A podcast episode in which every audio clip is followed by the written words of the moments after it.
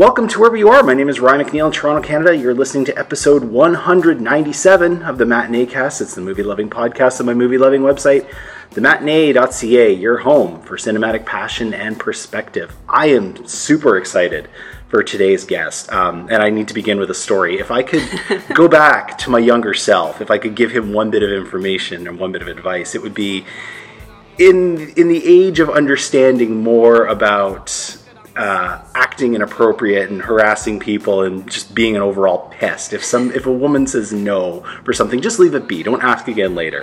However, that said, my guest today, I, I think I've asked at least uh, five times to be on this show, and I, I'm, I'm clearly my younger self is not influencing this because I was just going to keep on asking, and that is because uh, several years ago I came across uh, her work on the art of the title, which we'll talk about a little bit more, and I was I was just taken aback. It was beautiful. It was elegant. It was uh, dedicated to um, the nuance of creating film and um, then, unbeknownst to me, I found out she's a Torontonian. So I asked several times over for her to show up on the on this humble little soapbox of mine.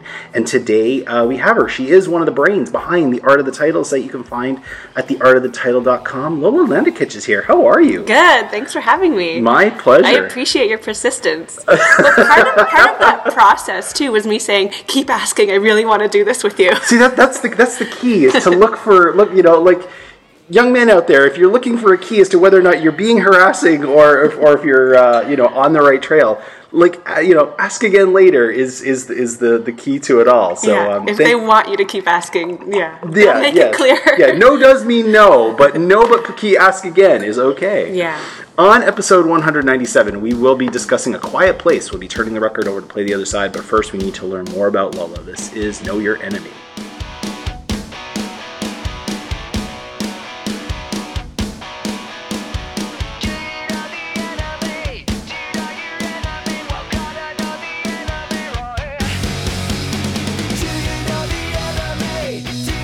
Okay, so you got my, my tome Yeah. of notes. You know what you're in awesome. for. Yeah. Uh, do tell, what is one of the first films that you saw in the theater? The first film I have memory of seeing in theaters is Honey, I Shrunk the Kids. Wow. Yeah. Okay. So I was very small, so small in fact that I could not see unless I sat on the cinema seat unfolded. Oh wow. Okay. So that had to be so uncomfortable. I, I don't I don't I mean, like kids. all I remember is the movie. Right, but I mean, like, like it, it's kind of funny because you'll see kids will sit in the weirdest ways, and you're like, you can't be comfortable, but they're like, yeah, I'm fine. Yeah, I was basically okay. standing to Yeah. watch this movie. oh my goodness. uh, yeah, and I loved it. It was terrifying, especially the ants. yeah. Um, But yeah, so I was because I'm from Serbia, so I saw, would would have seen that in Belgrade, and there's this like um, beautiful old picture house now is closed in our neighborhood there, and that's my first cinema going experience. what was the What was the place like? Do you remember? Can you tell us about that? Um, yeah, it, it was just like a weird old 80s, um, you know, communist Yugoslavia theater. So like like something out of like a Kieślowski movie kind of thing. I, which I know is a totally other like realm of Eastern it Europe. just it was just a simple he's, he's my neighborhood touchstone. Yeah, it was just a simple neighborhood theater. Um, now it's been shut down for like at least twenty years, and every time I walk past it when I visit, I'm like sad about it. But I do remember Honey, I Shrunk the Kids. Do you ever want to like go back and reopen it and start like a That is my fest- dream. Really? Yeah. There's that meme going around with that cat at the table that's like, I should buy a boat. Yeah. I'm like, I should buy a cinema.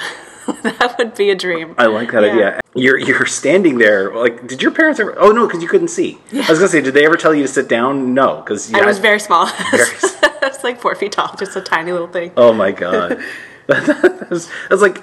It's kind of funny because you would think that at a certain point you would get restless and say, "No, I don't want to sit like this anymore." But you obviously must have. I needed the leverage. I I- I was- it. and like you found the art form that you would love, right? Yeah. So nice. Also, a beautiful opening sequence. I don't remember it. It's completely animated. It's by uh, Kroyer Films, who also went on to make Fern Gully. Okay. But it's this like cartoon drawing with like a little bit of 3D animation, like early computer animation. Yeah, I'm gonna have to look that up. It's great. Oh, cool. It's really funny. Um, what's one of the last films you saw that's not A Quiet Place? Uh, Vagabond, Agnes Varda's Vagabond. Okay, so uh, first of all, you're making me jealous because there's like a whole retrospective that's going on in, at Lightbox right now, and um, Yeah. I, I want to make sure that I get to a few of them before it's done. Yeah. Um, which one is Vagabond? It's um so it's a story of this like roaming woman through the countryside and she has no home, no fixed address, and she sort of just like makes her way through the world and will not sort of be constrained by anyone's rules or expectations of her. She's like stinky and dirty and gross and she just defies all your expectations of what a woman should be. And it's incredible, but it's told with such beautiful compassion and like empathy, and just like all of Varda's films are. And, Uh, whenabouts was it from? Do you know? uh, I want to say like 70s. I can't remember the exact year now. One of the reasons I really feel like I connect with it is because one of my favorite stories is Herman Melville's Bartleby the Scrivener. Okay. Uh, where, where Ryan starts making notes. And Please it's just- continue. it's something I've always connected with, and uh, it's Bartleby the Scrivener is this character who shows up to work as a scrivener. He's this like copyist in this lawyer's office, so his job is to copy documents. Um, he begins doing that, but then very slowly he decides he doesn't want to, but he keeps showing up. And people ask, keep asking him to do his job, and he just says, "I would prefer not to." Huh. And finally, sort of towards he sort of his, it's, he's a nihilist. He becomes this like complete embodiment of like entropy and, and nihilism, and he just he will not do anything anyone else wants him to do. And it's kind of this like downward spiral, which is a lot of what happens in Vagabond. Okay. She will not be told what to do. She does not want to work. She does not want anyone telling her how to live. Okay. And so I, it's I like- need to see this. I need to see this movie. I certainly need to read this story. Yeah. Um, it's how- short, so it's simple. The, the the story is Yeah. okay. Is the film uh, the film's feature right? the film's a feature. Yeah. I, I I really want to, as I said, I really want to get to a few more of those Varda. I'm I'm somewhat illiterate when it comes to Varda, which is to say I've seen like two movies plus Faces Places. Yeah, I've only uh, I'd only seen a couple before the retrospective. Why I just like that's why I'm diving into it. Yeah, was it like were, were there a lot of people show up for that one? Yeah, it- oh, Good. each each series each screening has been like incredibly packed. And That's good. The reception is Yeah. just wonderful. People laugh and just it's just it's Okay. a beautiful feeling. What is one of the worst films you have ever seen? Okay, so I was thinking about this question a lot, and I feel like this notion of you know good and bad in film is very problematic and prescrip- prescriptive. Yeah. I'm not a big fan of it, but there are a lot of films I've hated, so I feel like that's where Mm-hmm. Sure. I'll go with this. Sure, okay. Um, and I feel like some of my choices are uh, controversial. So, uh, like, Bring it, let's go. so like uh, recently, I went to see the little girl that was too fond of matches. It was part of Canada's top ten, Okay. and uh, I could not bear this film. I I I convinced myself to stick it out because, like you know, with books and film. I'm a completist. I want to see the end. I, Mm-hmm. I always am hopeful it can redeem itself. I call it Keyser Soze syndrome. Yeah, right. I'm like the last shot of this thing may pay off Exactly. everything that came before, so I'm getting through the end. yeah, so I have this like undying hope every time I go Mm-hmm. to the film. I was like, you never know what's coming up. It's like hubris to think you know what's coming Yeah. up, what's going to unf- unfold here. So I'm always like like dying, hoping it, it's going to get better. But no, the little girl who's too fond of matches just drills home this utter hopelessness. It's bleak. It's filmed in this. I mean, the it's filmed in black and white, which can be so beautiful, Mm-hmm. and the lighting and the darkness of it is so like astounding. It's this like isolated family in the Quebec countryside, but the themes just killed me. Like I just there was no hope there, and I was like, I cannot see more little girls being brutalized. No. like it's just something I have so much fatigue about. Yeah. And the notion that this is like based on a novel that is like read in high schools in Quebec Oh wow. is deeply distressing to me because so much of the story is about like people being horribly burned and incest and being kept in cages. It's like dark for the sake of dark. It is so bleak and so dark. Oh. And the tiny ray of hope that they put in there is not enough to redeem the Oh, crap, story to me. Anyway, so that's one. And I, I almost felt sick like watching it I don't doubt it. at the Lightbox. And I like I wanted to walk out, but I, I couldn't you like do no, it. you got. I, I'm in it. You, you got. You got to stay in it. You know. um, you know, and on top of that, like I would say 2001, Space Odyssey. Wow. I know, I know. People are always is like, like, aghast. I mean, we're, we're, it's kind of funny. We, we are we are fast forwarding to your inevitable return to this show, where that is one of the questions I ask people: is what's a film that everybody else loves that you don't? Um, I've like lost friends over that. I am- but I'm I sure. do. But but I uh, the thing is, it, it- as as I've got older and hopefully wiser, I, I also do get it. I love that film, but I understand just how opaque it is at times. How it just seems to be so full of itself, Deliberately. You know. Um, Yeah. So I, I, it's funny because I, I really tried with it. I feel like it's like so. My mom has this habit where she really wants to understand why people love Ulysses. Okay. She keeps buying it, so she probably has like bought and given away or like trashed like twelve different copies of Ulysses because she keeps trying to understand why people are in love with this book. I want to hang out with your family. I gotta be honest, you know. But that's like me with 2001, where like I first saw it and I was like, what? I don't. I don't see why people are obsessed with this. I tried again, and the only word that came to mind when I finished watching it was masturbatory. I don't know if I go with that one, but okay, sure. Because you know, there's like 20 minutes of these like Neanderthal man's like smacking sticks around. Oh, that's not where I thought you were going with that. I thought you're uh, where where it does get masturbatory for me is the um, the Stargate sequence at the end Yeah. where it's all the colors. Like I'm like I think I need a few more drugs Yeah. for this part to really Honestly, though, like play. The monkeys I'm actually okay with. The monkeys over time have actually become more succinct. I, it's weird. I know. The first the first time I watched it, that was a test. And Yeah. every time I, I talk to somebody who's watching it for the first time, I was like, give the monkeys a minute. Like they're they're gonna stick around for a give while. Give the monkeys a minute. It's it's the weirdest thing because you're like, okay, space, let's go, and they're hanging out with apes for a, like 20 minutes. But a really long time, yeah, and yeah. It, it, you're like, this can't go anywhere good, and it doesn't really. and then you sort of fast forward to this like lonely space experience, Yeah, and yeah. and it's just it has no answers for you. It has it has it has nothing that gives you any shred of like foundation to hang on to. I love the ideas. I love the aesthetic. This notion of like, yeah, there's a higher power, and you're never going to understand it. Is Mm-hmm. like really cool in some ways, but there's like the execution of it is doing nothing for you. no. Actually, the execution of it is probably doing something for you. Yeah. It's just the the way that the two are, are married isn't doing it for Yeah, you. I just I want a little bit more in a narrative. Sure, sure. Yeah, no, that's, ju- that's just me. yeah, no, that's that's that is not uh, that is not asking too much. I don't think. What is a classic or essential that you have not seen? Ah, I was thinking about this. There's a lot, actually. I mean, of course there is. No one can watch everything.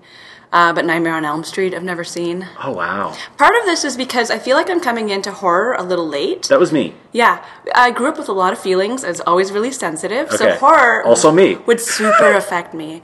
And I'm very visual, so every time I would see something deeply distressing, it would just be like burned into my memory. Oh, okay, okay. See, I'm the opposite. I'm I'm more cerebral, so closing my eyes wasn't helping, right? like I would I would have to like close my eyes and cover my ears. Right, you're and have very somebody- imaginative, and have yeah. somebody yeah. and have somebody tap me on the shoulder. There have been like theme park rides that Yeah. have messed me up, and I tried like doing this. I was like, nope, that's not helping.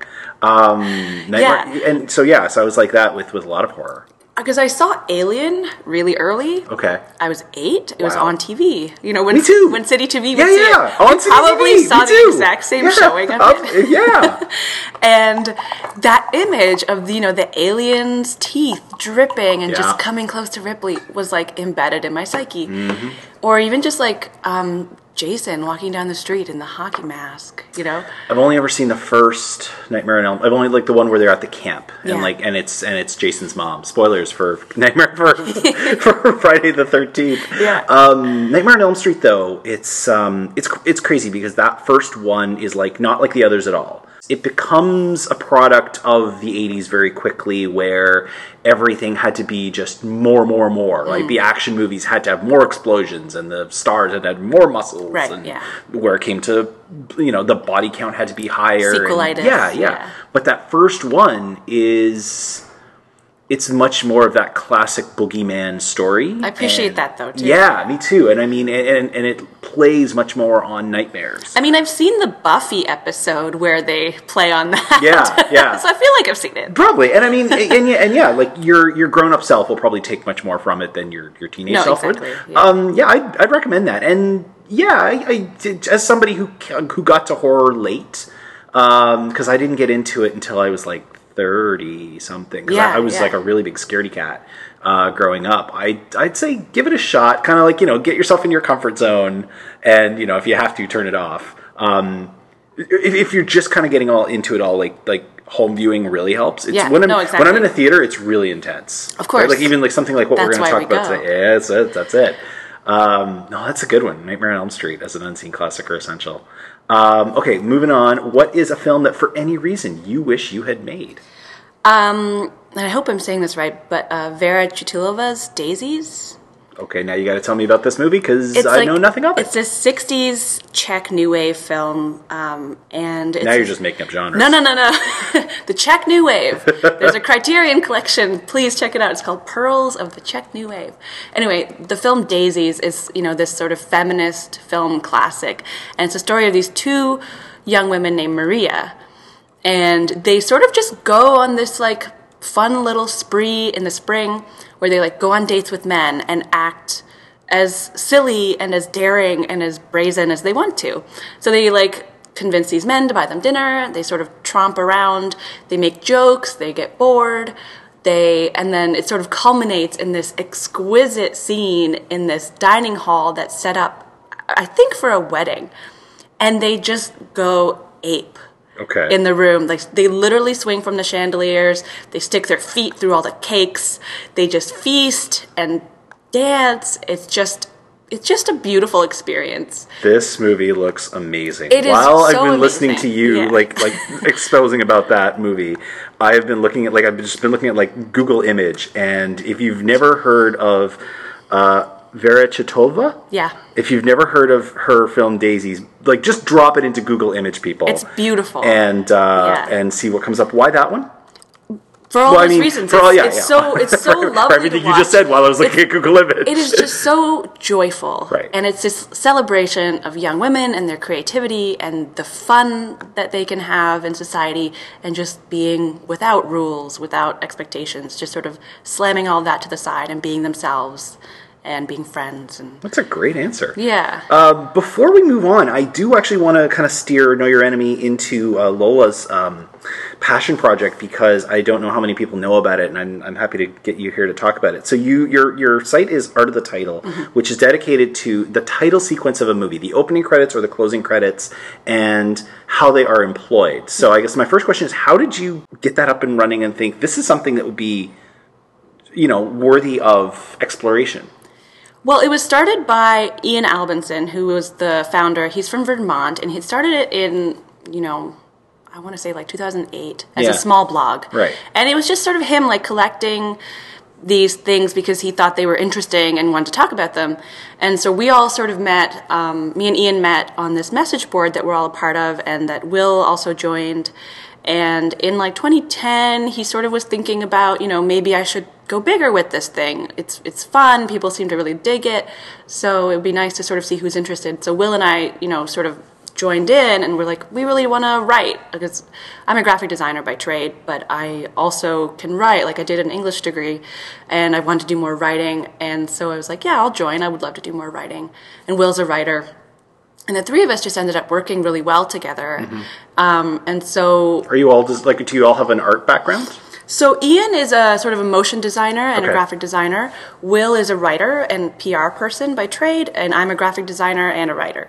So it's kind of this like marriage of all those interests. Yeah, yeah. Um, and I've always been obsessed with film and TV since I was a kid. I, like, I pretty much learned English from watching television, you know? Right. So, like, that's, you know, it's all this, like, marriage of all these interests. In 2012, we thought we need to redesign because we're developing so much content and we want to be, like, a glossy, elegant looking web page. Mm-hmm. So we redesigned with this great outfit uh, called Cactus Lab from New Zealand, actually the creators of Letterboxd. oh wow. Yeah, yeah. So if you notice that there's some links or Now- now that you pointed out. like aesthetic similarities between Letterboxd and Art of the Title, it's because the team that makes Letterboxd is also our team Mm-hmm. that you know creates our back end. Um, so yeah, we redesigned in 2012, and the site sort of just took off from there because I think because it looked so good, Mm-hmm. people could then trust it as this news source, sort of. I also think because you all had really stoked up the passion for one piece of, of film and a piece that has um, kind of this quiet appreciation. I like you. I, I consider your site in the same vein as I consider a documentary like Helvetica. Right, You yeah. know, it, it's it's it's an element of design that a lot of people don't notice, but a lot of people kind of do latch onto Yeah. and and once and and they're very passionate and there's lots of little minutia that that makes the difference right Well, that's the thing. It's fundamentally important. It's the the first reel. It's Act One. It's mm-hmm. it's the thing that primes you to receive this entire new world of information. So if you start off on the wrong foot, you know you change the entire trajectory. is there an automatic bristling if a film starts out with no with no credit sequence no, not at all. but it does it does it get points if it starts with a good one it depends on how it works. Okay. Because that's how design works, Right. right. And so like sometimes the best design is no design because you have to understand your project. right So some films, especially when it comes to something like documentary, where artifice can detract from the message. right right okay right? So something like that you don't want to take away. You don't want to insert this like aesthetic voice. But if so much of your film is about the aesthetics and this setting up this stage, you can use a title sequence for that. is there any um is there any point uh, like uh, your own personal take as to whether the credit sequence happens at the beginning of the film or the end Um, I like it at the beginning because it sort of lets you ease into it. Um, The now, reason why- it's not always narratively useful. though. Right. The reason why I ask is because um, a friend of the show and frequent guest on the show, Kurt Halfyard, always says, "Why has a studio paid this much money and put this much time into something so beautiful that's going to play to people's backs as they walk out of the theater?" Mm. So that, that I guess that's why I ask because I know, like Marvel, for instance, is Yeah. doing that Well, a Marvel, lot. but Marvel does it because what they often are doing is it's that's a franchise. Yes. Right. So you can't look at it as one Marvel movie. No. You look at it as one episode of an entire franchise that it, they're all speaking to each other. Right. So that's part of the Marvel brand, and they always have these stingers. They have these post-credit sequences, right? The one that I really love is uh, Civil War. Yeah. Civil War has an end title sequence where they have these little things in play, and the way their shadows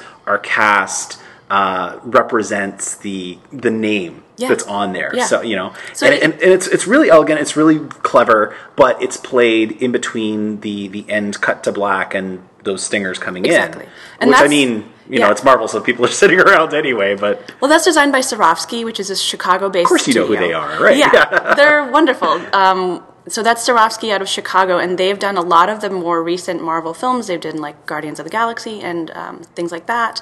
But part of the reason we like have those sequences is that Marvel movies often start like right into the action, Mm-hmm.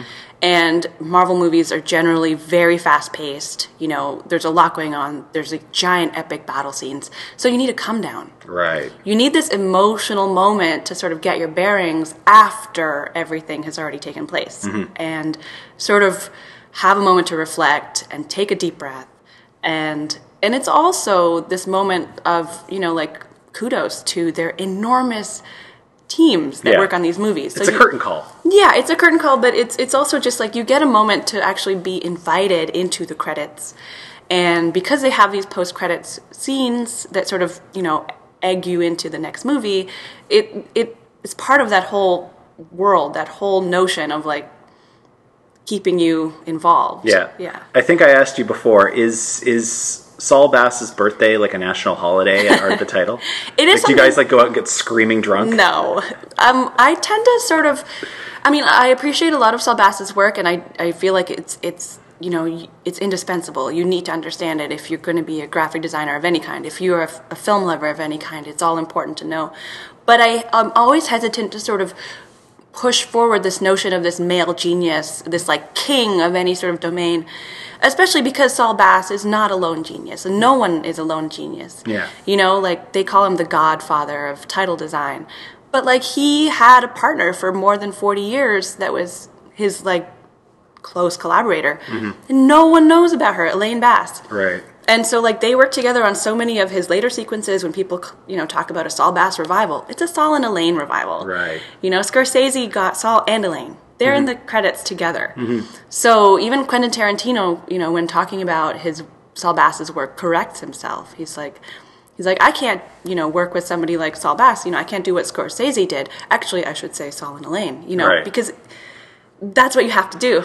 I like that's I I like that It's you know the the approach of there is a titan within a realm, Yeah. but the the conversation doesn't end with the Titan. You no, know, like, so we do celebrate him. Yeah. I, I think he's incredible. I, I love learning more about him. I, his short films are incredible. His feature film also incredible. If you've never seen it, Mm-hmm. what is it? um, it's this. Uh, I have never called? made more notes in one Phase show. Four. It, it, he made this incredible movie um, about these scientists isolated in the desert Sold. who are studying ants who Sold. have taken over the world. Definitely sold. okay. Um, and last question before we move on. I think I asked you this before, but I'm going to put you on your spot. Uh, what are some of your favorite title sequences? this will change every time you ask me. Of course, it will. I really enjoy this sequence for Auntie Mame, the original Auntie Mame with Rosalind Russell. okay. It was, um, it's it's all, and I make this ridiculous joke, uh, art of the title sequins Right. because it's sequins and gems in stop motion. Clever. in this incredibly beautiful kaleidoscopic sequence. Uh, all the lettering is hand done on glass. It's just a classic kind of you know romantic Okay. sequence from the fifties. Right. Yeah. So that's one. Nice. Um, I love the animated sequences from the eighties for all the comedies. Uh, a lot of the ones that Sally Cruikshank designed for movies like Ruthless People and Madhouse. Oh, Okay, okay. And they're just like this really interesting, bright, anthropomorphic characters Didn't Mannequin have one? Yes, Yeah. Mannequin's a great one. yeah, I remember that. With now. this like um, Egyptian woman trying to travel through time Yeah. with elevators and pigs, and it's just this crazy cartoon. so I love I love those because we don't have those anymore. No, these no, cartoon no, sequences. not not not even close. The two that I, I usually use as my knee jerk answer is, um, in a classic sense, um, To Kill a Mockingbird. Oh, yeah. um, which I'm sure is a, a textbook answer, of Yeah. course. Um, but more, the, I say more recently, but it's still a 18 year old movie or so. Um, the the um, Panic Room that had the the titles over, Mm-hmm. Fincher. yeah, that had over that, that had them over New York City and worked you like into- a slow, elegant. I do. Primer. I, I absolutely do. I you know I like get get interesting in how you in how you work it, but I, I love that kind of that kind Oh of approach to and it. And Panic Room, I, I love like revisiting because as like a as a home invasion thriller, as like this primer for this intellectual, psychological sort of story, it's great. It, Mm-hmm. it takes you into New York City as this like terrifying, malevolent force. Mm-hmm. At a time, I mean, the New York City from those credits no longer exists. Yeah, it's so, a portrait of a different city. Yeah, um, But oh, it's, it's one of the few se- sequences also that begins with copperplate Gothic. Yeah. Like American Psycho. Yeah, ah, uh, man, we, we could have a whole. I, seriously, we could have a whole other show, and I really want to. If if Art of the Title is ever looking for a podcast host, for the love of God, I'm like, I will totally do that. Um, but we have a movie to discuss, a really good movie to discuss. So we're going to get into our new slang for this episode, "A Quiet Place," which both Lola and I would probably agree you should just go into cold. If you don't, Yeah, don't even you- watch a trailer. Yeah, I was gonna say if you haven't seen anything about it, just please go see it. Know that it's a little creepy. It's actually not too scary. I mean, it's a horror movie. I- I'd say it's a thriller, but still, go in knowing as little as possible. Um, we are going to talk about it as a complete work, which is not to say we're going to spoil every last little thing, but we are going to spoil some stuff. So please go see it and come back and listen to us after. Um, or you know, if you're feeling uh, feeling Daredevil, come on back after this. The new slang for episode 197 is a quiet place.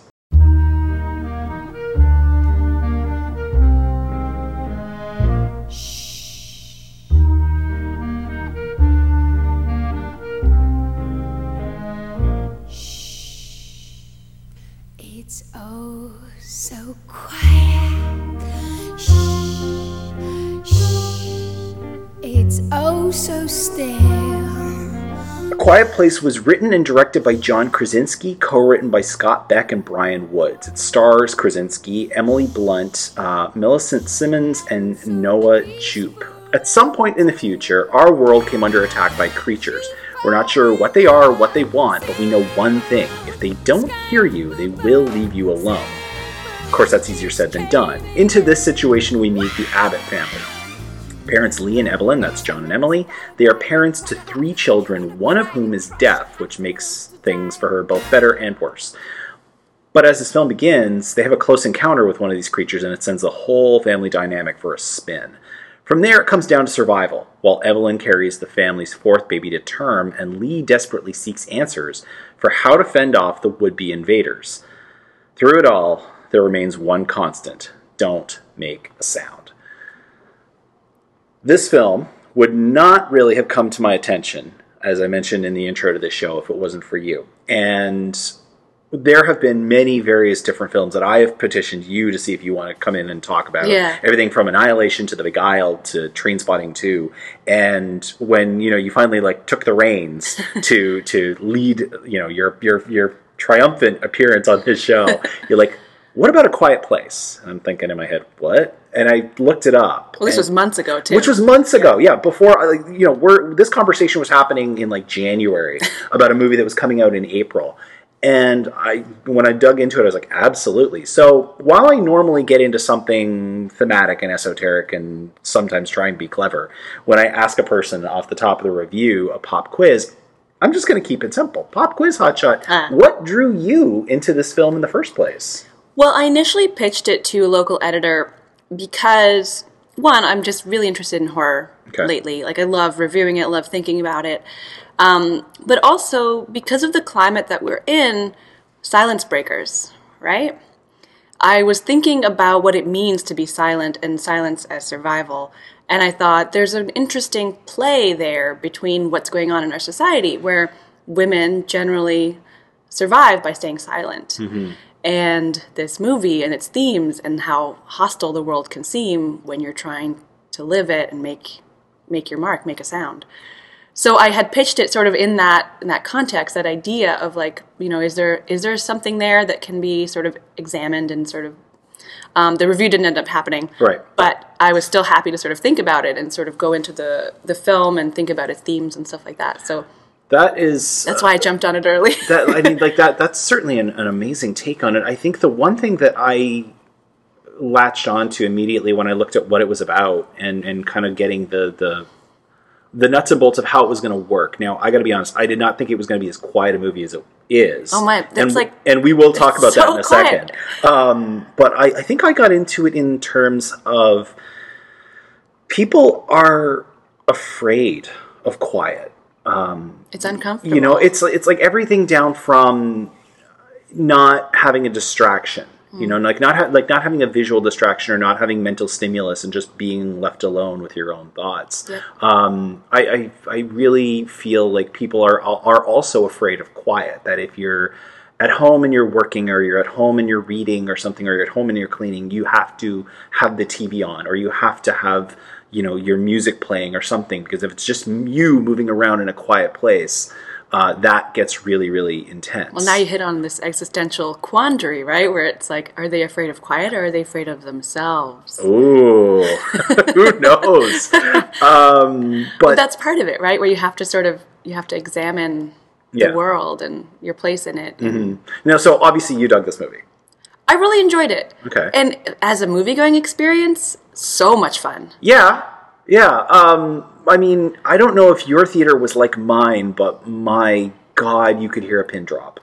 yes, you could hear like nobody was moving. No. There were no throats being cleared. No. There was not a cough. There was nary a noise in Yeah. the entire theater. And then um, one of my friends that I'd gone with had brought these candies along. and, and my, my partner sitting next to me was like munching a gummy bear or something. Oh. And at this one moment, probably like five minutes in, I just turned to him and was like, no. Yeah, Because I could hear his mouth. Yeah, yeah. I mean, I I was sitting, and I, I I sit down really low too. So like, I sit in that front row before the before the aisle. Oh, yeah. And I had a frozen yogurt, and I was like scraping the bottom. No, No, no. no, no, I was like, no. okay, I gotta stop this. You are the enemy. I, I, I you know, I, I did like three, and I was like, nope, nope, nope, I can't do this. But that was incredible because Yeah. the first five minutes are so silent and it just drops you right into their world. Yeah. You become part of their family. You feel like if you make a sound, you're a threat to them. the weirdest thing I think for both of us is everybody who gathered just respected the rules. Like we all understood what we were in. I, there, there's no way that this is going to happen every time. No. no way. Like there are going to be some people who go to see this and it's going to get loud really quick. Oh, yeah. But for your screening and my screening, everybody just respected. All right, shut up. Yeah. Um, which is it's strange But it, it speaks to how well that they developed the first few minutes of the film. This is true but i mean it, it, like it's it's amazing just kind of how you can get we're all very in our own little um, entitled realms, right? Like, I know that light is red, but I got I'm running late. I got to jaywalk. Yeah. You know, Yeah. it, it's it's that kind of world now, right? Regardless of age or anything like that, it's just my time is precious. So it's weird that a movie can come along and make everybody respect the social contract, Right, exactly, Again, like yeah, that. yeah. Um, yeah, obviously we're both. Um, I admire that a lot. yeah, obviously we're both really big fans um, of this movie, and certainly of going to see this movie. Um, in unfortunately, in the ads for this movie, the opening is revealed, which I think is like I don't like the trailers. unbelievably unfortunate because that opening is shocking Hmm. in like both in terms of the dread in that pharmacy. Yeah. like when you see them walking in in bare feet. Okay, but one of the like trappings, you Yeah. know, of horror, and this I think we know, you have to have in the first act something that tells you the magnitude of the threat. Mm-hmm. So unfortunately, that usually means a sacrifice, right? And so you like I knew something was coming where I was like, Oh, okay, sure. we need to determine the level of this threat and how vicious it is, Mm-hmm. and someone has to be the the sacrificial lamb for this, right?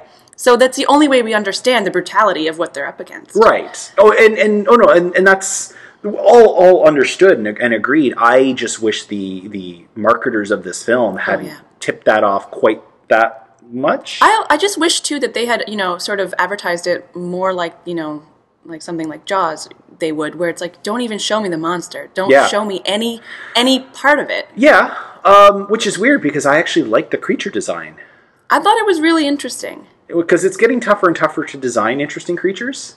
I think yeah in the wake of things like Alien and Stranger Things it's, it's so interesting it's so fascinating to me sometimes you see different angles of them Yeah. and you're like oh that's what their backs look like they're almost a little humanoid at the top there Mm-hmm. Their heads kind of come apart in panels. My friend likened it to one of those IKEA lamps that you pull the thing.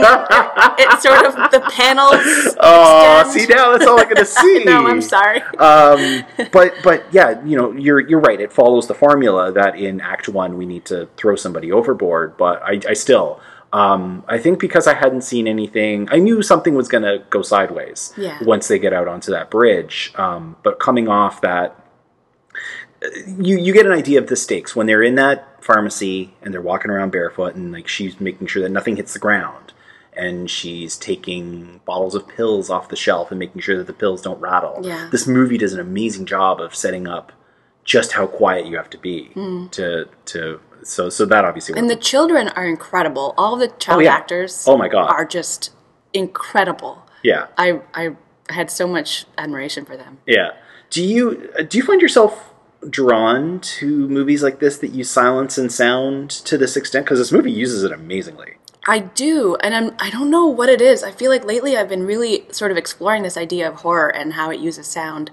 Um, I, you know, I watched Hush, that film. I've still never seen Hush. It's on Netflix. Okay. It's worth seeing. Um, it has a lot of parallels to this, and it's something that I would say, you know, if you're interested in how horror explores sound, Hush is a really great one. If you're playing along at home, take a drink. Ryan's making a note again. And yeah, it has a it has a deaf protagonist, and uh, it's about a woman isolated in her home in the middle of the woods. So there's a lot of different parallels, and there's this predator that she has to, you know, survive around her home. Do you ever worry that it becomes a gimmick? I wonder about that. Um, I think you know one of the ways to approach this respectfully is something that you know a Quiet Place does is they actually cast a deaf actor. Mm, you know, that's true. So in I think that's the one of the better ways to approach something like this. It's obviously a huge portion of this story. Not the story doesn't work without that character. So you know she is the she's the crux of the story. And she's great too. She's wonderful. Yeah. Um, she was previously I think in that film Wonderstruck. Oh yeah. So I yeah. found myself distracted because she reminded me a lot of um, of a fellow blogger that I know in New Zealand, like younger than than the the woman that I know in New Zealand. But I'm like, Stevie Taylor, did you get cast in this movie? Um, because she there's a there's Yeah. a striking similarity. But yeah, every time she puts a lot on her face, she puts a lot in her body. They all Um, do. I uh, mean, you have to in the yeah, absence of sound. yeah. I mean, so it becomes a very gestural language. Yeah, and and uses like not like a gimmick. Uses sign language quite a bit, and sometimes even just uses um, gesture. Like I mean, when they're when they're saying grace, Mm-hmm. I thought that was really beautiful. In that it's like okay, we're, we're just going to hold hands. Everyone's grace is personal. I, you know what? I hadn't thought about that before. To Yeah. be honest, because I, you know, I grew up Catholic and I was taught the specific grace before meals, and I, you know, growing up, I've heard other little versions and poetic versions and that kind of thing. But I never thought that you're right. It's it's exactly like that. Everyone's grace um, is their own, Yeah. and so just yeah, just the holding of hands and the bowing of heads um, is this beautiful little shorthand that it's like, why isn't this used more often? And that's one thing I appreciate about the film because um, a lot of times it relies better on you know show don't tell, and that's what I love about any movie. You know, it's like don't hold my hand through this process. Like I'm gonna understand where you're taking me, and you know, so I think it does that incredibly well, except in maybe some of the set design, like in his workshop, that whiteboard. Yeah, Are you kidding? yeah. I, I, I think we, we've reached peak conspiracy theory Who board. cuts you know? out headlines and pastes them all over their basement? like you see this in so many of these movies, where they've like cut out headlines as, Yeah. if, if it, as if it's a scrapbook of. I just really want to remember the world ending. Like I mean, he's got power. Does he not have Pinterest? we get it. You're trying to sort of make it extremely clear what has taken place in this world, but is it necessary to make it that obvious Yeah. on the wall? I just don't see that being realistic. Yeah. What is the weakness? Yeah, li- literally. Yeah, it's like we all know, but thank you for spelling that out for us. Um, it's it's crazy because So that was a bit of tell. that was very much a bit of tell. Um, same like I. it- It's funny because that really betrays some of the lovely shorthand again. It betrays the house. intelligence I mean, through so the rest of the film. This is Yeah. a movie that they the characters have gone to the um, they've gone to the length of painting spots on the floorboards Which that I will like, not yeah. creak, and it's like that's genius. Yeah. You know, if that, if, you know, I, I want more of that and less headline board. Yes. After after the the sacrifice in the opening, the rest of the way, Evelyn is pregnant, Yep. and she's pretty much at that point a ticking time bomb. Yes. Right. Like it's the second you see that bump, you're like, oh crap. Um, in a movie like this or in a story like this, is the preg- is a pregnancy a contrivance? So I would say no because yeah, I, I don't know. It's hard to say, but I one of the things I love about this film is there's that sort of principle where he says if in the first act you show a gun, by the third act it has to go off. And so in the beginning of the film, you know that, that the rocket is is that, and then as soon as you see she's pregnant, the pregnancy Right, is the bomb right. that you're waiting to go off. Right. And so it builds attention, and that's part of it. Um, I don't know if it's a contrivance, but um, I mean, I like it. Yeah, I, I I think I think they handled it well, and I mean, shit, you learn a lot about Evelyn, learning that she can go through it with no drugs and no noise. Um, that's to me, that was one of the most compelling scenes that um, through this whole film is you kind of feel like all the scenes are sort of like throwaway, like the pacing is pretty quick, and then as soon as she begins to go through labor. There's so much focus on her and her breathing and her slow, measured movements. Mm-hmm. It is incredibly tense. I feel mm-hmm. like nobody could breathe in the theater. Talking about it afterward like i feel like it traumatized everybody the scene and because you were you feel so intimate with her.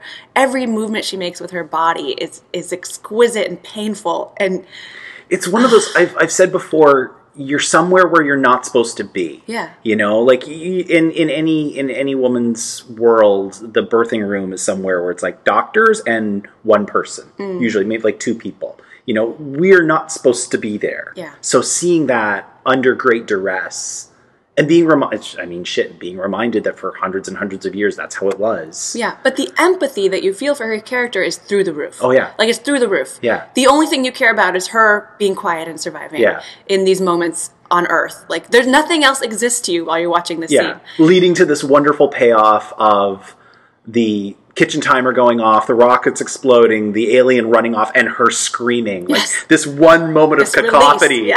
after all this silence um, okay so we're But one thing I will say is, and this is a huge pet peeve of Please, mine, yeah. is the sanitization of birth.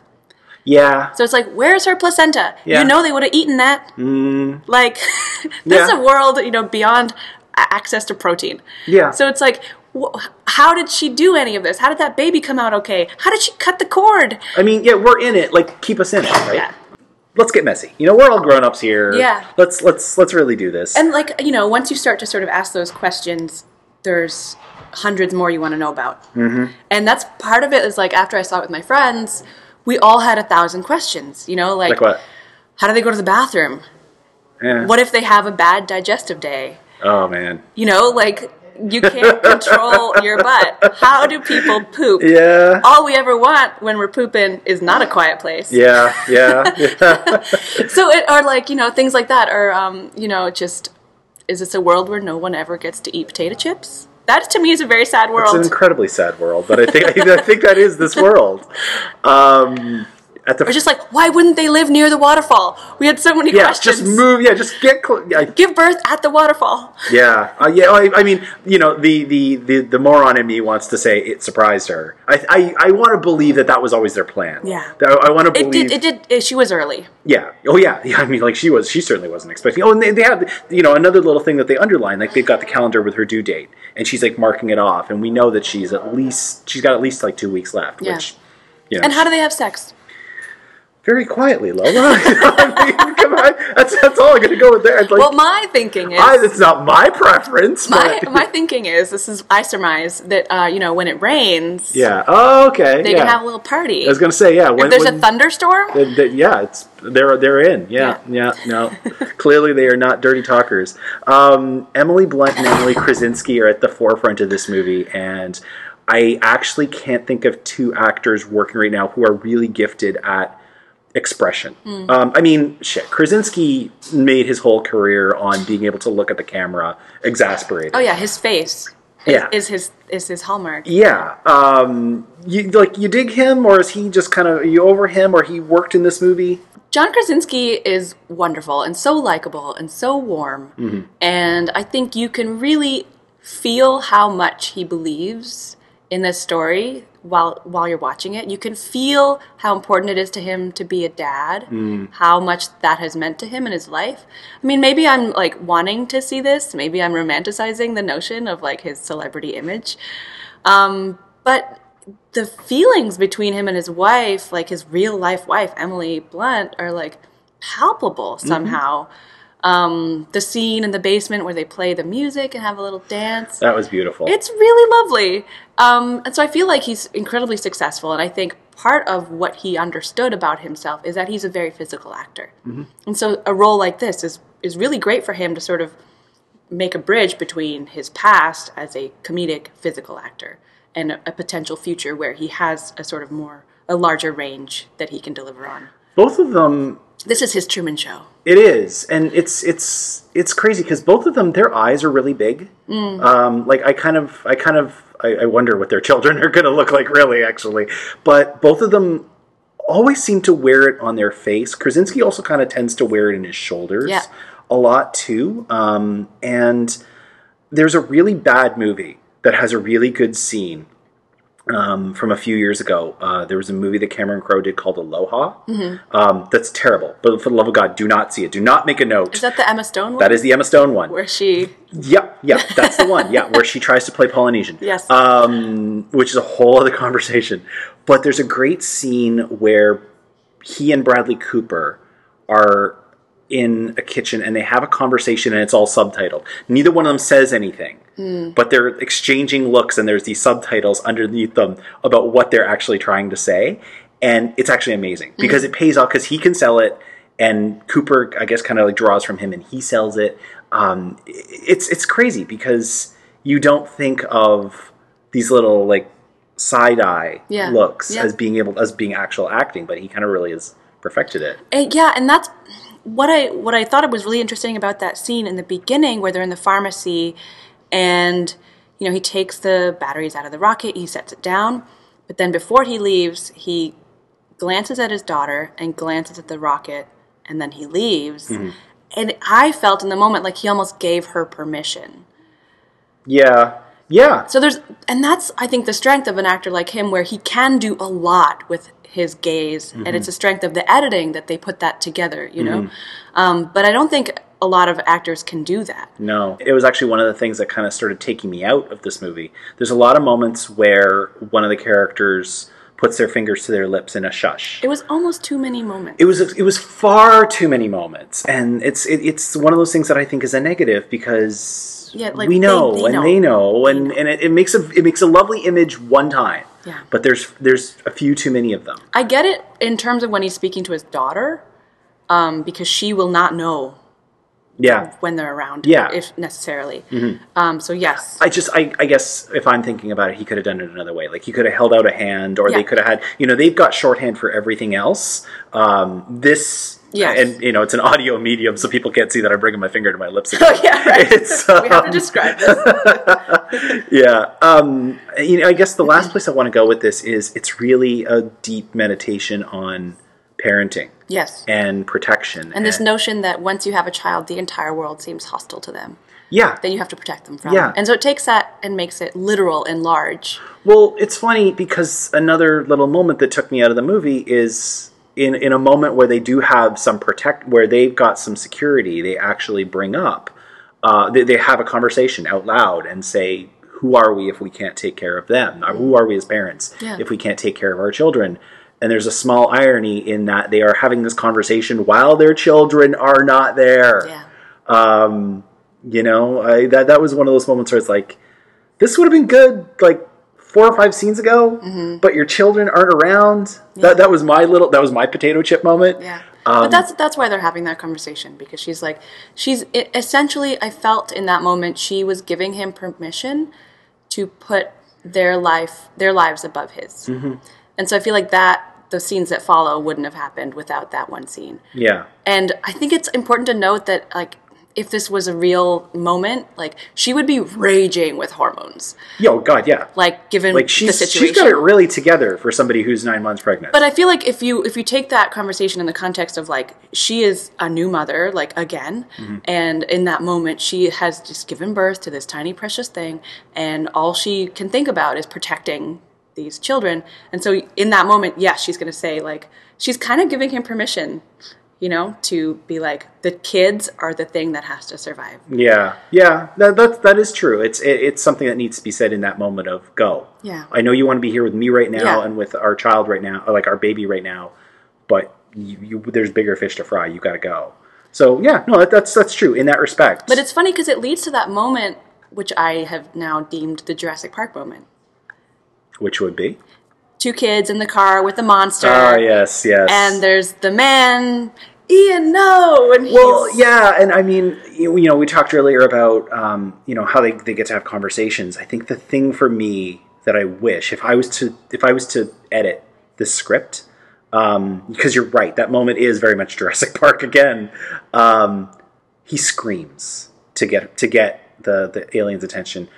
I would have given my right arm for that scream to be the only bit of dialogue. yes You know, I know that that might be playing on contrivance, but I, I think that would have been really powerful. yeah yeah especially yeah but I think it takes um, maybe a more confident director which Krasinski at this point this is like his first major feature film Mm-hmm, Yeah. so I think what he's done here is remarkable but certainly not perfect No, no. Um, well, um, clearly, as I said, we, we really both think that you should see this movie. If you're listening this far, we hope you've seen this movie. maybe don't take the popcorn with you. No, yeah, will be mad yeah. Water only, please, and uh, and silent snacks. Yeah. We end every podcast here with uh, a souvenir, something tangible or intangible that if you could take away from this movie and keep, you would. Um, there's not really a whole lot to pull from this There's movie, not a lot. but uh, but if you could keep a souvenir, what would you? what would can you I take? say Emily Blunt Absolutely. you know, okay, so I I am in every way you can think of I am a pacifist, Mm-hmm. but my god does Emily Blunt look amazing with a shotgun. fuck Absolutely. um, it comes up in this movie, it comes up in Looper. She's handling Edge weapons like crazy. Tomorrow. I- I'm like this woman who I was first introduced to as an admin for a fashion editor just looks like she was born to wield a shotgun. It's something about her eye looking down the barrel. Yeah, but yes, Emily Blunt absolutely is. I'm is a in love with her Yeah, I don't blame you. from that first like from that scene in Edge of Tomorrow where she's doing the yoga Uh huh. Yeah, And while she- these like things are going around, flying around her. Yeah. I have like that scene is so burned into my mind, Yes. like as Yeah. so powerful and beautiful and strong and just yeah. And Yeah. so she's incredible in this film. She, I feel like she's the strongest performance. John Krasinski's good. The kids are wonderful, but the way the way that she breathes, how in tune you are with her when she trembles in fear. Mm-hmm. Every sound she makes, every move she makes is just this like graceful ballet of of pain and feeling and I feel better that she's the parent that survives. You know, I'm like, you'll be okay. Spoiler, You're, you're, you're with her. I, hey, we've gone she? this far. Yeah, this is true. But does she? Uh, Does sequel! anyone? Um, I think my souvenir is I, it, it- like a really basic. I want to catch a fish that way. Ooh, that would be nice. I feel like just holding a fish like that in your hands, That's like in still the water. would be that would be very you know like very getting back to nature, very uh, Yeah. living off the land. Um, you know, I want to know more about that oven. which uh, oh they like yeah they they're like steaming they things in the- cook. yeah. I would love to know more about the logistics of this Me too. piece of yeah, I this need, I appliance. need, you know, I need like I need to sit down with the filmmakers and ask Yeah. about this kind of stuff. Um, that meal, I would love, looked love to have. Give me a, a quiet place recipe book. yes, yes. I want to eat off banana leaves, please. Um, we rate here on the Matinee Cast on a scale of one to four stars. Lola Landekic, what do you give A Quiet Place on a scale of one to four? I give it a three out of four. Okay. I feel like it's good, but not great. Yeah. Uh, like so enjoyable. Uh, will it end up being, you know, in the annals of history? Who's to say? I think it's wonderful to watch. Yeah, I, I I'm with you on that. I think it's it's really good. I think there are some flaws that can just be chalked up to experience, but they're more than made up for in execution in a lot of and ways. they're not huge. No. The fact that we have to ask these questions about how every little thing works, I think, just speaks to how compelling the world is. Yeah, absolutely. And and as we say, like hopefully, if you do see this in the theater, uh, again, I hope you have seen it in a theater by by this point. But if you saw it in a theater, hopefully your theater was as quiet as ours because Yeah. wow. Um, hey, listen, maybe we're wrong. Maybe you thought that this was a complete crock. Maybe you were sold a bill of false goods and you hate it. maybe you think that we're not being kind enough to this movie and you think it's one of the greatest things ever made. Let us know. Ryan at the matinee.ca, Twitter, where I'm matinee underscore CA, or facebook.com slash dark matinee. What do you think of John Krasinski's A Quiet Place? We're going to come back right after this and flip the record over to play the other side with some more movies. Come on back. Thought that I've been brought up the path. Once you know you can never go back, I gotta take it on the other side. We're back. She's Lola. I'm Ryan. It's Matinee Cast 197. We've been talking about A Quiet Place. And interesting as it seems, there are, of course, a lot of parallels to other movies um, in that are baked into this uh, wonderful story. Where did your brain go after this? If somebody were to go home and dig into Netflix or go to their shelf or go to their library and get a hard copy, where, where else uh, could somebody go for elements of Quiet Place? So I mentioned Hush. Yes. Which um, I think is a lot of fun. I watched it on my own at home, which Okay. was kind of a harrowing experience. Because yeah, it's it's especially if you're a woman, one of your like one of one of I think a common fear that women have is like this home invasion, Mm. right? Where you're this is my safe place, but what if someone attacks it? Um, and so Hush, I think, is is a really interesting exploration of that, especially if you are interested in sound in horror. Okay. Uh, Which so- I am. So it's it's and it's kind of this continuation of, um, like the home invasion thriller things that are explored in something like Panic Room, or uh, even something as old as like Wait Until Dark, the Audrey Hepburn film, where she's a Mm. That movie's amazing. she plays a blind woman who is besieged by you know these predators, these invaders. Um, another uh, great one is Lady in a Cage. Tell people about that because I feel That's, like that's a, James Caan's Okay. first like feature film Oh, yeah? It's like this 19, I think it's 1967, and it's a home invasion thriller, and it's about like this incredibly scorching hot day. This woman is home alone. She's like an older woman, and she has this elevator in her building. Definitely a precursor to Panic Room. She gets trapped in the ele- elevator in her building. Okay. and these thieves find out, and they come and they rob her home while she's trapped and all hell kind of breaks loose. And Oh, James wow. Caan is one of these disgusting thieves with like this pantyhose over his face, just being this like perverse character. How did you come across that movie the first time? Just, I think because it was related to Wait Until Dark, and I kind of got fascinated by these home invasion thrillers, Okay. and sort of I watched them in a series with Panic Room and stuff like that. wow, Um, nice. yeah. Um, one of the ones that came to mind in terms of something that I really dug at the time, and I think I might even still own, um, but now in wake of a Quiet Place feels like it's not done quite as well. Is I thought about Signs, the yes, Shyamalan movie, especially in terms of like a cornfield and the yeah farmhouse. the rural isolation of Uh, you know i mean i'm i'm a city dweller born and born and bred and i don't I, I i love going out of the out of the city and getting into the country and getting into like more space and cleaner air and, and all that but the one thing that does freak me out is the isolation of it Yeah. because you're alone for miles Yeah. right i like you don't have the passive security of this public that's nearby. I don't have the passive security of a neighbor whose door I can bang on if I've you know if somebody is dropped you know if, if something happens it's like like you're running for miles right It's an interesting notion, though, and it's something that, like, even in a movie like Scream, you know, where that opening is like, yeah, she's totally isolated. Mm-hmm. yeah Um, yeah and it, like i mean in the suburbs Yeah. like because everybody's house is like property is that much bigger But I think it's such an interesting idea that we all have this notion, like, my neighbor can hear me if I scream bloody i don't know murder. what my neighbor's name is But there's so many times where that has happened in history, and everyone's they like, "Oh, hear- the yeah. neighbors are at it again." Yeah, Why do we think we're safe in the no, city? do, I just leave me to my illusions. Like, don't take my security. I gotta go back upstairs. but no, Don't do I, like. I agree with you completely. Yeah. I, you know, I would never want to live in the woods. Um, it's so scary. I, you know, I thought Sign, Signs did very similar things with the aliens, and the aliens These have creatures, a they weakness. can't and understand it. What do they want, and why are they here? Um, and it's one family unit trying Yeah, to kind of yeah. understand this phenomenon. um, you know, I think as a big poppy movie, it still works. It's kind of crazy to consider a time where Mel Gibson was a draw these days, but um, it's. I think they make an interesting match set in terms of. Yep. Um, There's a lot of great similarities. like not not that a quiet place is exactly what i'd call an indie but it's certainly like smaller, Smaller. budget whereas signs was a big summer movie for um, disney Yep. and what but that's the- because it had religious connotations.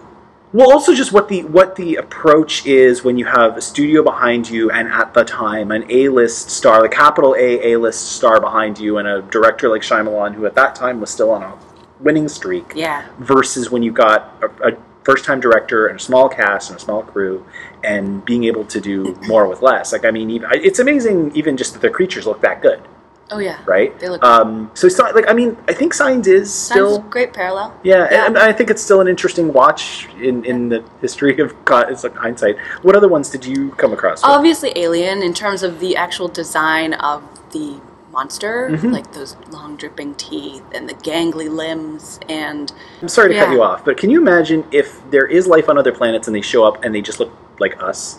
We are going to be so screwed up. But you know what? I feel like it's such an interesting phenomenon that, like, you know, there's a certain.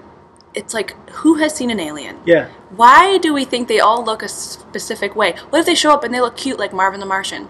Yeah. You know, what if they. I imagine they look like Care Bears.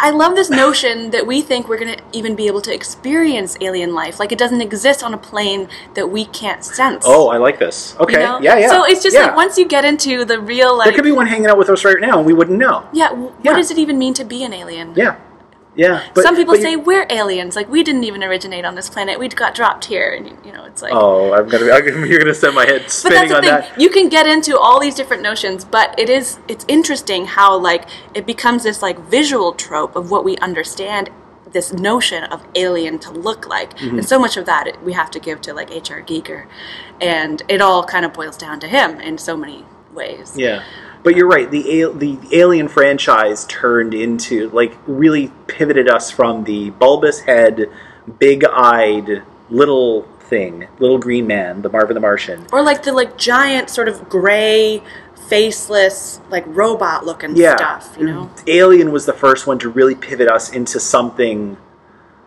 terrifying, Something, something lizardy, like like completely other, this- Fluid. yeah, hybrid of many different creatures, and like kind of the scariest parts of all of them. yeah, Um, yeah, and, and much more dinosaur-like. yeah, yeah, bird-like in, in some ways, like in its in its movement. Well, All- even like, like, the, again, cl- the, the, the- clicking of Mm-hmm. you know like the sort of echolocation notions immediately brings back those velociraptors Yeah. there's even a moment where you see like the claw of the creature on the stairwell Mm-hmm. and it makes you think of like the velociraptors trying to open that door yeah, like yeah. clicking Okay, another one that I thought of in terms of an interesting match set was a movie from last year, actually called "It Comes at Night." yes i was thinking of that as well and i recently watched that Which so it's funny because I feel like both of those movies sell you one thing which may not may or may not be true. It comes at night more so than A Quiet Place. A Quiet Place actually does quite a good job of selling you exactly what it's going to be. Yeah. But It Comes at Night sold you a whole different terror. What I love Um, about it, it comes at night, is that you don't understand the threat, Mm-hmm. and that's what I wish there was more of in a quiet place because they sort of set you up with all this like newspaper information and stuff like that in the whiteboard, and and you see very clearly the monster like in a lot of different angles, Mm-hmm. and then it comes at night, everything is a mystery. You're kind of left out in the woods.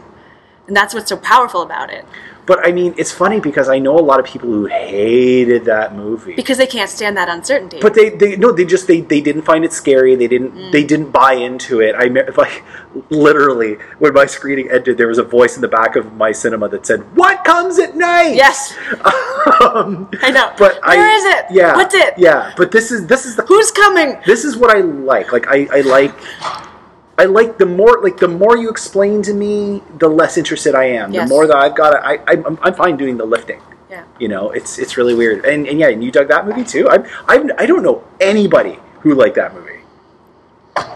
I think I'm a much more um, forgiving viewer in, Okay. in many ways because I think I often empathize with what kind of story they're looking to tell. So I try to come at it like mechanically, kind of emotionally. Um, it takes a lot for me to hate a movie. Right. I think it unless ha- it's 2001, Yeah. obviously, right? Um, but I, I usually try to sort of see what they're trying to get at. So I think for something like It Comes at Night, there's a lot that I appreciate.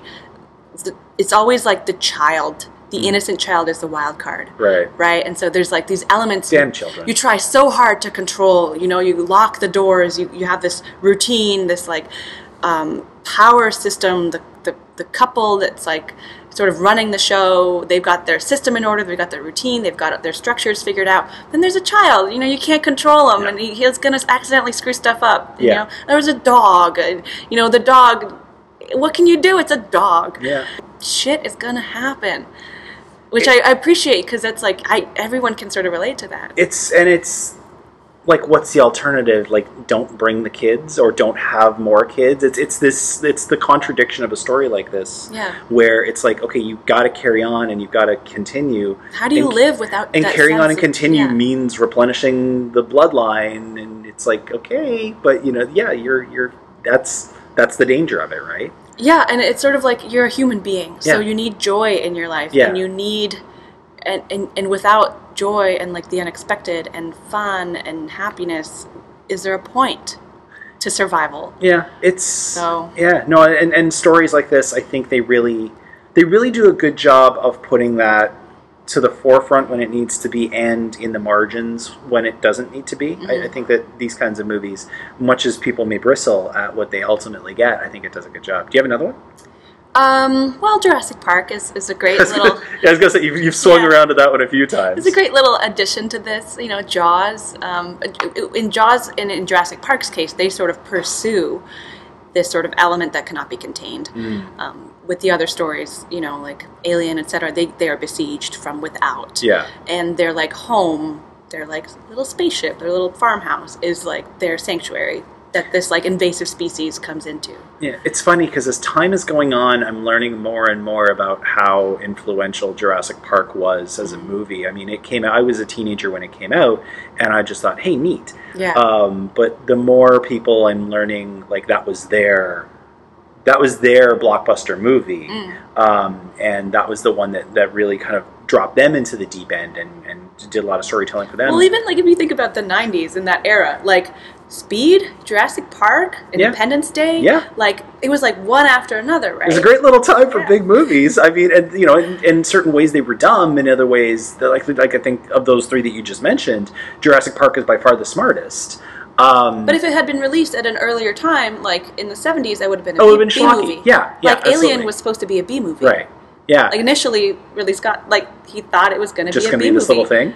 Yeah, it's it's it, it's been. I always love that. Star like Wars was supposed to be a shitty just a little movie. thing yeah or i mean you know just as, as time goes on i'm always fascinating to see which pieces of pop culture latch like i'm closing in on 200 episodes and when we t- did the 100th episode there was a guest who went on for quite some time about uh, how important the notebook was Mm. in terms of her going on and seeing it um, i think she went on a date and i was like wait that little romantic movie from a few years ago That was really powerful. I know, and that's the thing. Though it's it's like it wasn't. I wasn't of the age when it dropped. Think but about Titanic. I know. Well, but that one I was closer to the age when it dropped.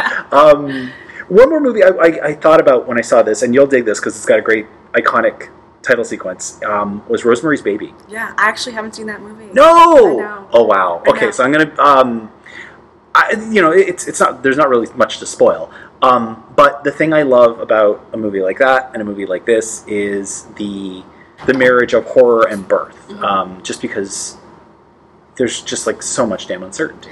That's the original body horror. The, I was gonna say the original body horror, the original home invasion, um, and, and the you know just the very I notion of not completely knowing what's going on at any one given moment. Um, But that's how I see a movie like Alien, right? Where it's like um, y- you grow another creature inside you, and then that creature bursts forth Yeah. out of you, yeah, and you're expected screaming and yelling Yeah. and looking weird. And then what, you're expected and to, like, gooey. resume normal life functions. yeah, This we can't go back to before. This is a crazy thing that just happened to you and your body. It's like. OG body horror. yeah yeah um it's you know like it, it's it's an incredible it was an i, I want to read the book one of these days because i know it's based on a book and i'm curious like what's in uh, the book But one one thing I do love about that title sequence is it's it's rather like uh, Panic Room, where it's just typography over the city, Mm-hmm. and it sets up the idea that there's this malevolent force at play. that and it one also works with these ideas of like femininity because it's got this um, elegant cursive typography in hot pink. yeah So it's yeah sort of that like- one i mean that one the the thing i love about that one is the contradiction because Yeah. you're going into still to this day an incredibly disturbing story Mm. without without spoiling anything for you it just goes to some really dark Yeah. places um, but you started off with this very again people can't see what i'm doing this very loopy Yeah. very like you know my handwriting is very loopy for cursive But this makes me look like this makes my stuff look like scrawl That's the kind of lettering you would have on your typical conventional wedding invitation. baby shower Yeah, yeah and and it's funny because I sort of um, I made this sort of analogy I think recently where it's something like The Beguiled also features that same Yeah. lettering. Yeah. and so it's sort of like this. It's this idea of like these unhinged women, unleashed women, you know, and and the sort of that expectation. You know, they look a certain way, so they should act a certain way, and the story should unfold a certain way. But that's not how women. Mm-hmm. It's not how pregnancy people works. work. certainly not how pregnancy works It's not how women No, or it's any not how you- person no, works. no, of yeah. course not. So No, it's no. like it's a, a lot of those stereotypes that it plays with. um, yeah, I, like I, I, I hold fast that Rosemary's Baby as a classic has has held up really, really well. Um, as a story, as an execution, I really look forward to when you get to see it and seeing how, how it worked for you. I, I, you know, now that I've said all that, I'm like, she's gonna come back and hate it, and I'm gonna be like, what? I doubt it. It I don't know. No. I, I try not. I listen. I really, as I'm getting older, I'm trying more and more not to assume that somebody would like a movie just because it's become a classic. Well, I'll tell you this: um, when we're talking about uh, scary birth, something like Species, Mm-hmm. I love okay, okay. because the whole story is like this: like alien arrives looking like a woman, and all she wants to do is bang and give birth. Right. That's right. like the whole. That's what's scary to people. Yeah, It's yeah. like this woman who just wants to bang Just wants to- and give birth. here's, here's a woman that just wants to control her own pregnancy. Oh my god, she wants to have a say. What? Um, no strings attached. no, she may no. kill you, but that no, it's neither here nor there. Um, yeah, there. You know what? The the thing I love about A Quiet Place is there's a lot of movies. There's a it aside from that one Jurassic Park sequence. There's a lot of movies that it draws from without being completely overt. Yeah. and. I love that people like Krasinski and Blunt are steeped in, in their craft Yeah. and the and the nuts and bolts of their craft that they can put all these kinds of things into it. But I love that. It's like it's like a little treasure hunt, especially if you are an appreciator of film and of horror film. You know, when you watch a movie, you're like, yeah, here's Signs, here's Jurassic Park, here's Alien. Yeah. It's like, and this association only does you favors if you if you if you make that link elegantly. Yeah. And, and you know, or if you're like me and you've got a nice little cheat sheet of things to work on on a quiet week, so I like that. um, well, that is episode 197 of the Matinee Cast. I want to thank Lola for coming by. Come on back on Monday, April 16th for episode 198. I'm not sure what we're going to be talking about yet. There's a Steven Soderbergh movie out that uh, we might go back and talk about. Um, I'm open to suggestions. Um, and of course, we're ratcheting up to the 200th episode, which I have finally locked in plans for, and I'm really excited. So uh, please come back in early June for that. Um, Lola, of course, can her work can be found at Art of the Title, which is at artofthetitle.com. Do you have anything coming up that you're percolating, working on that people could look for? Um, no, but I do have my own website, Oh. landekic.com. Nice. Um, which is your just my personal site, which Nice. I sort of quietly put up. There will be a link for Um, that in the show notes, along with all of the title sequences that you mentioned. I'm gonna, I'll have like Oh, yeah, as so- many links as I can. Yeah. Uh, if I can find them on your site, I'll link to them there. Totally, yeah. Because why? Because you know synergy.